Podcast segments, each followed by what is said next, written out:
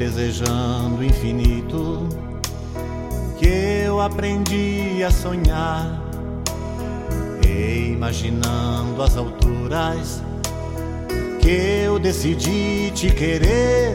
Olá, meu irmão, minha irmã, paz e bem. Convido que junto comigo, Padre Kleber Palhoque, rezemos, em nome do Pai, do Filho e do Espírito Santo. Amém. O evangelho que nós rezamos neste dia é de Lucas, capítulo 12, versículos 8 a 12. Naquele tempo disse Jesus aos seus discípulos: Todo aquele que der testemunho de mim diante dos homens, o Filho do homem também dará testemunho dele diante dos anjos de Deus. Mas aquele que me renegar diante dos homens será negado diante dos anjos de Deus. Todo aquele que disser alguma coisa contra o Filho do homem será perdoado, mas quem blasfemar contra o Espírito Santo não será perdoado. Quando vos conduzirem diante das sinagogas, magistrados e autoridades, não fiqueis preocupados como ou com o que vós defendereis, ou com o que direis, pois nessa hora o Espírito Santo vos ensinará o que deveis dizer. Palavra da salvação. Glória a vós, Senhor. Onde os pés não conseguem trilhar, nem a mente explicar o mistério que és. Só o amor sabe onde. Meu irmão, minha irmã, meditemos sobre o evangelho que nós ouvimos hoje. Hoje Jesus nos chama a atenção para uma palavra muito especial: o testemunho.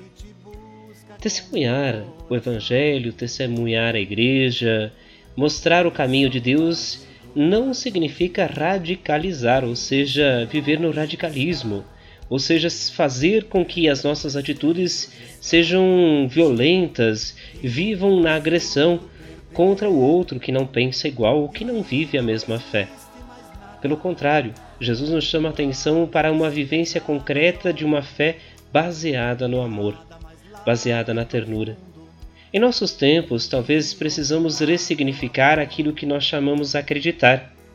Muitas vezes, acreditar em algo, seja em nível religioso, mas também em nível político, significa hoje agredir o outro que pensa diferente. Jesus não chama atenção para isso apenas nos pede que vivenciamos e demos testemunho daquilo que acreditamos no sentido de sermos fiéis a Deus.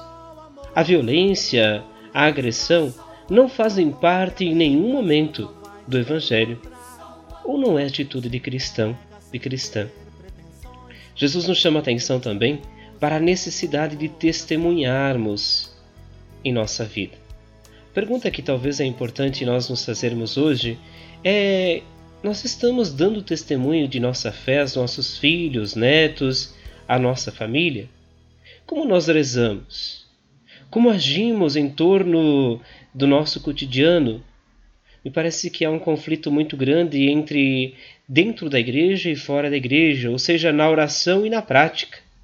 Nós não podemos vivenciar essas duas ações, esses dois jeitos da espiritualidade como se fossem descolados. Há um convite aqui para sermos fiéis rezando e agindo, construindo também a nossa humanidade.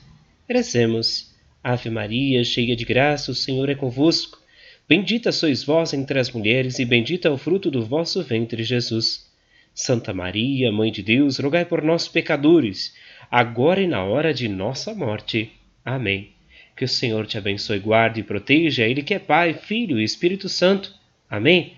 Um ótimo final de semana. Se puder, vá à comunidade, à sua igreja celebrar, leve seus filhos, sua família para celebrar também. Se comungue então com a comunidade. Um grande fraterno abraço e um bom final de semana.